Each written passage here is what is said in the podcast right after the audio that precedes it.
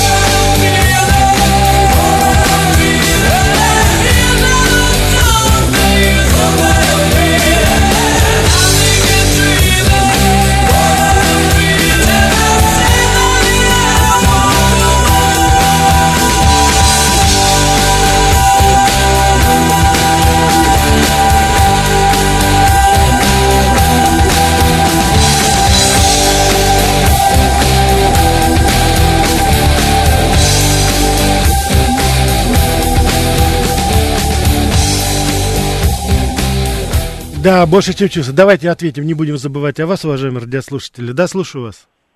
Добрый день. А вы не могли бы в двух словах рассказать, в каком году был Карнеги Холл построен и почему все с ним так сносятся, если можно? Я понял, Будьте... да. Э, да, я не знаю, наверное, вот, здесь уже написали, Чайковский там выступал. Чайковский не просто выступал в Карнеги-холле, Чайковский выступал, он открывал Карнеги-холл. Собственно говоря, вот, э, чтобы мы представляли себе, Чайковский именно был приглашен на открытие этого, э, этого. Карнеги, Дейл Карнеги, я думаю, вы все знаете его, это концертный зал, он в самом центре Нью-Йорка находится, самая престижная площадка, ну так просто сложилось, э, вот, по, так сказать, по традиции, скажем так, а, вот, и э, я точно сейчас не могу вам сказать, э, когда это, допустим, было, вот, э, и когда, когда он был открыт, скажем так, вот, и где-то конец 19 века, то есть это уже больше ста лет, так что в, в данном случае вот это приблизительно так было, да. Так что и э, вот Чайковский, да, это, это помнит, собственно говоря, это как раз он был вот э, тот, кто открывал, был симфонический нью-йоркский, по-моему, оркестр, а Чайковский он дирижировал как бы его, причем там исполнялся музыка, которая, так сказать, была написана вот э, Чайковским на коронацию Александра Третьего, то есть там, так сказать, в этом было. Да, вот 5 мая 1891 года. Ну, вот я как это немножко ошибся. Так. Это то, что касается э, Карнеги Холла. Так, да, вот и вы, 1891 год, да. Значит, Рафа... вот, Камоныч, спасибо. Рафаэль, доброго дня. Ну и пусть там с ним, с этим королем, а за музыку благодарю. Конечно, я думаю, что мы... Это Камилу короновали. Ну, отлично, короновали. Ради бога, так. Так что, если так, давайте мы еще возьмем это. Давайте, и... Да, слушаю вас. Добрый день, Ростислав. Э, Рафаэль, Ростислав. я вас хотел давно спросить про американские гостиницы. Я вот прочитал на сайте отеля в немецком Вердере, что у них там гостям персонифицированное гостеприимство. То есть ждут как бы именно тебя. Угу. И такому сервису в Германии где-то даже персонал специально учат. Угу. А интересно, вот ваше общее впечатление от сервиса в американских отелях, что вам там понравилось, а что нет? Спасибо. Я понял, спасибо, да. Да, ну, и, так сказать, тот уровень сервиса, о котором вы говорите, мне был не по карману. Может быть, он где-то в Америке существовал или где-то в мире. Я как-то все довольствовался придорожными мотелями, когда путешествовал там, или, в крайнем случае, гостиницами такого среднего крыла. Там ничего, как говорится, особенного не было. Единственное, я помню, что гостиницы были недорогие в Америке всегда, и даже по дороге в достаточно отдаленной местности всегда можно было найти очень приличный чистенький мотель. И, как правило, я не помню ни одного мотеля, ни одной гостиницы, причем вот где бы я ни ездил, хотя Америка в целом теплая страна, всегда там есть бассейны в той или иной форме. Может быть, не такие большие, не такие приятные, иногда не совсем чистые, но это вот всегда, как говорится, было там, все это, все это всегда. Так что у меня достаточно хорошее впечатление о американских гостиницах. Так, давайте мы с вами из лучше сейчас еще послушаем одну песню «Чикаго». Называется, кстати, очень-очень в тему «Суббота в парке». Я убежден, уважаемые радиослушатели, что если вы сейчас слушаете нашу передачу не дома, а гуляете где-то в парке, то прелесть радио именно заключается в том, что вы можете гулять по парку и слушать радиостанцию «Говорит Москва». Особенно, если поет «Чикаго» «Субботний день в парке».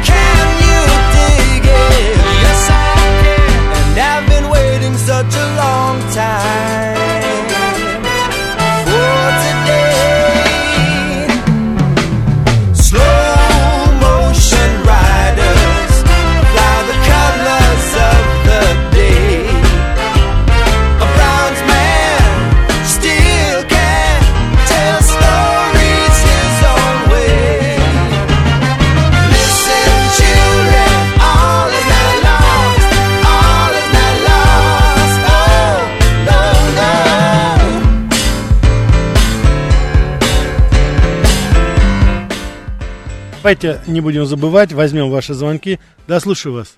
А, алло, добрый день, Рафаэль, Вадим, Да. Подмосковье. Да, Вадим. Ну, вот Чикаго, это, конечно, такая ностальгия, особенно вот Джеймс, Фанков, он же наш. Да. И а, я, что как главная вот мысль родилась, когда вы объявили передачу.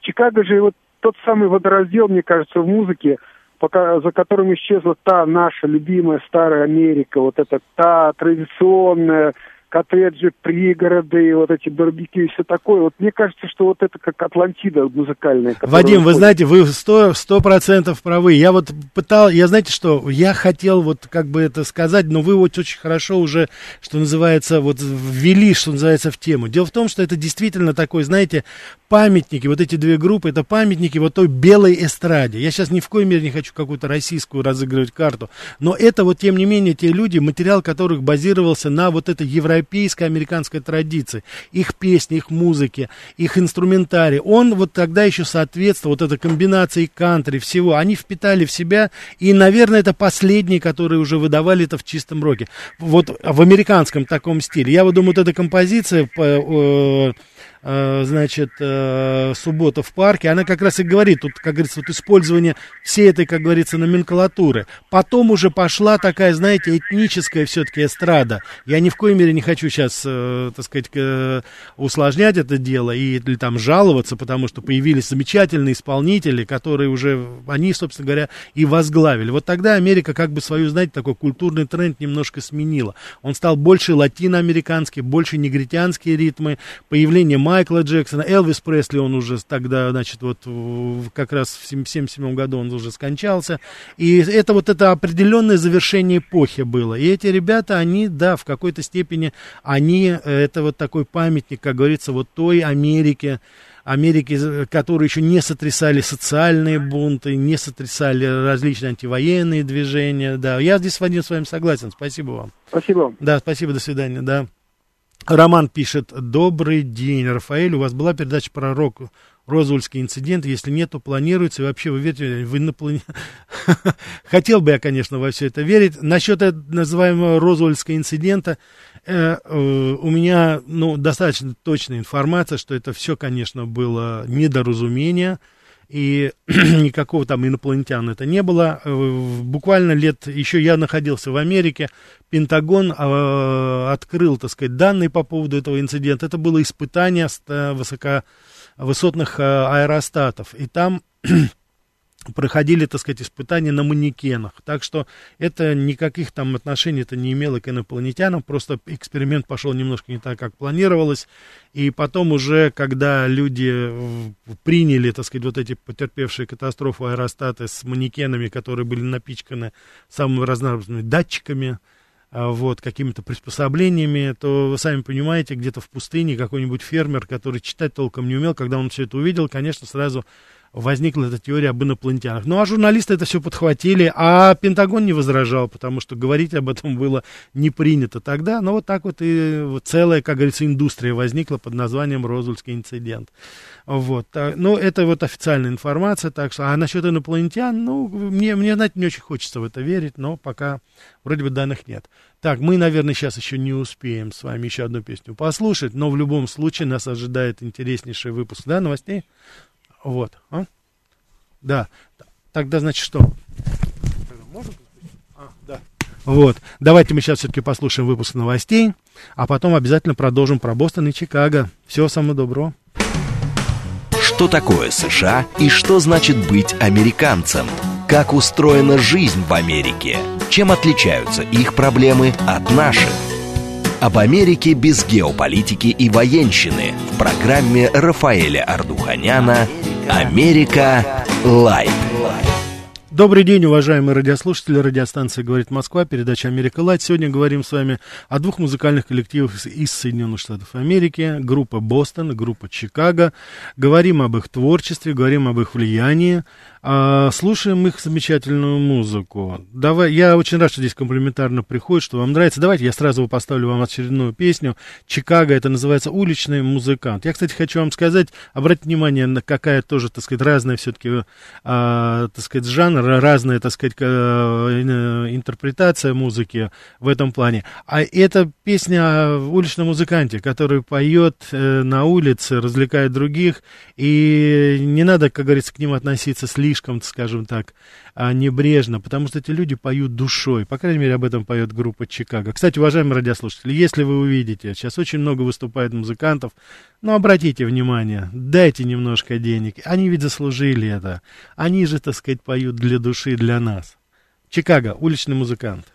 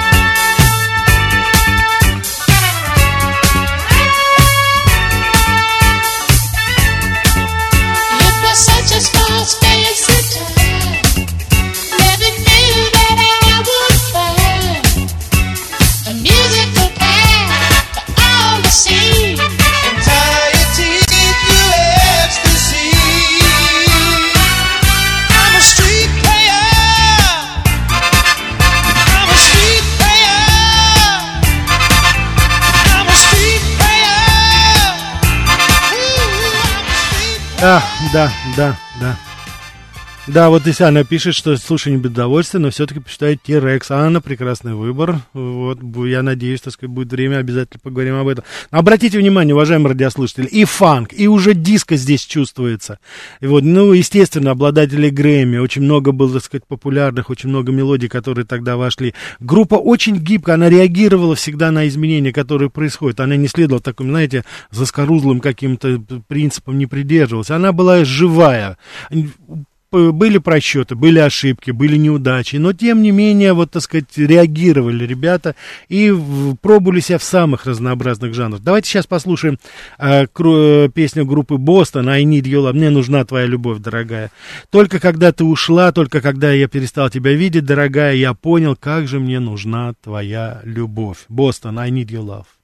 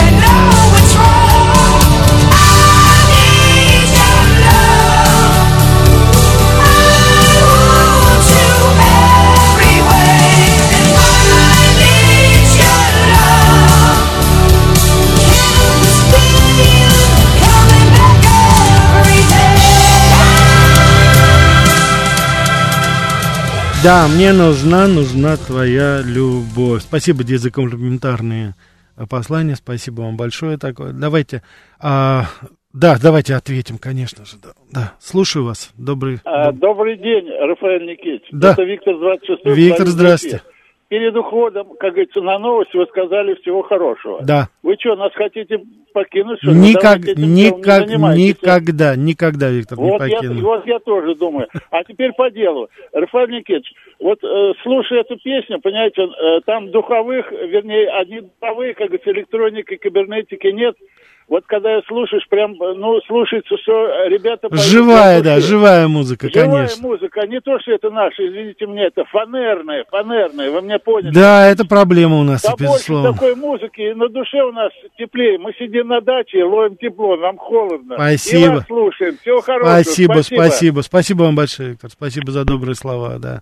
Но давайте тогда не будем, как говорится, задерживать. Давайте мы посмотрим, так сказать, да? Да, Чикаго, да. Ты в моем сердце.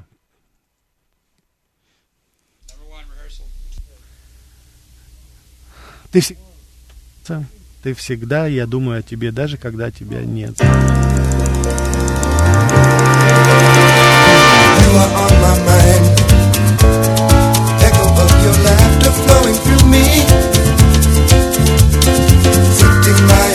Fire and wishing you were in my arms and loving me completely.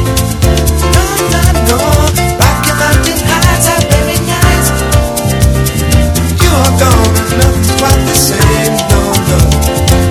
LA is so far away and I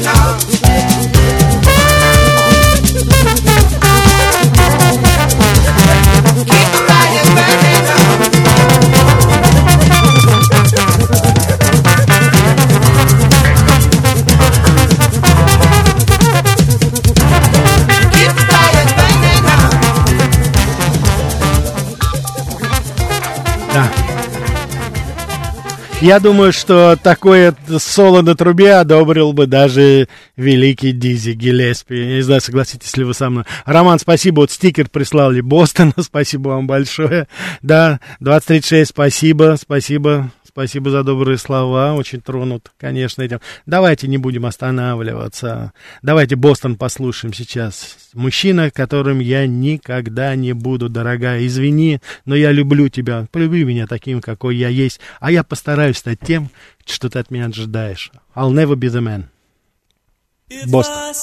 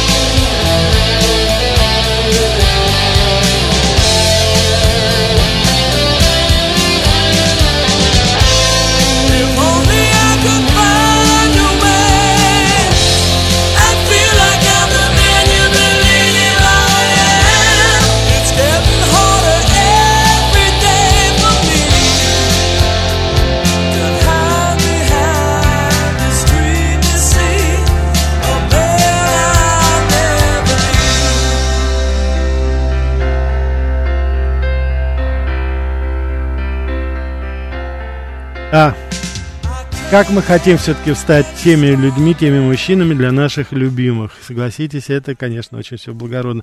Вот, Анна, у вас здесь с ваши, как говорится, а, а, люди, которые тоже, так сказать, поминают Тирекс. Ну, Тирекс британская группа, единственное, я бы хотел просто напомнить, а это как бы немножечко не в, не в нашу, как говорится, тему, что называется.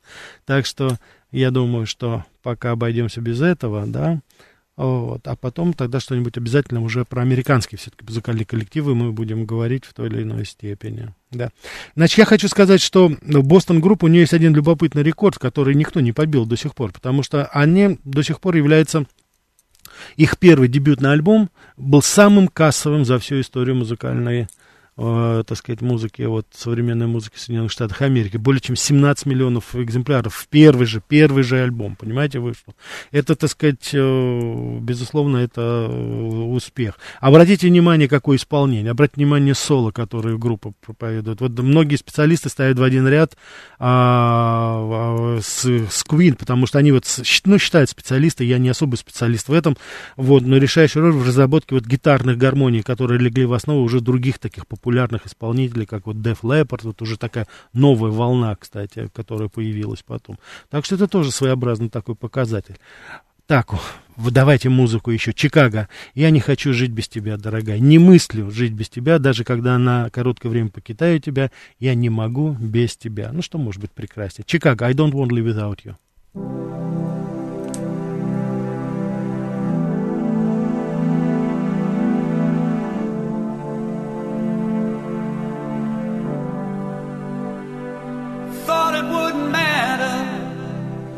If we didn't stay together.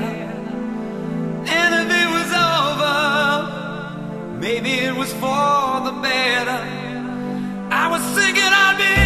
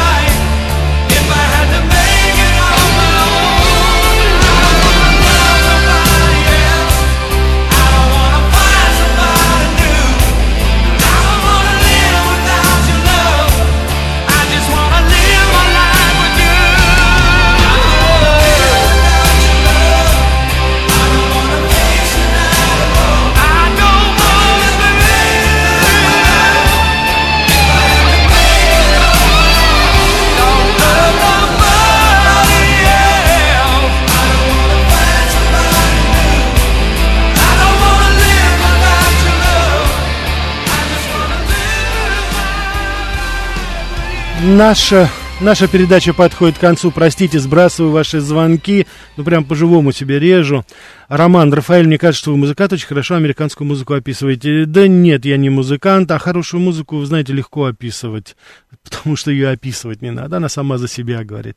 1099 Ардуханян за Америку Лайт, большой лайк, спасибо большое. Гиперполоид, прекрасная композиция, мои друзья все шутят, что в моих жилах течет негритянская кровь. Люблю блюз, фанк, джаз, похожую музыку. Ну, судя по всему, в ваших, как говорится, жилах течет кровь человека, который любит музыку, а это уже больше. И я искренне рад, что действительно хорошая музыка не имеет ни национальности, не имеет ни убеждений, ни расы. Она говорит сама за себя. А те, кто пытается ее отменить, в, э, сами себя отменяют в конечном итоге. А мы с вами будем продолжать слушать хорошую музыку, интересоваться культурой страны.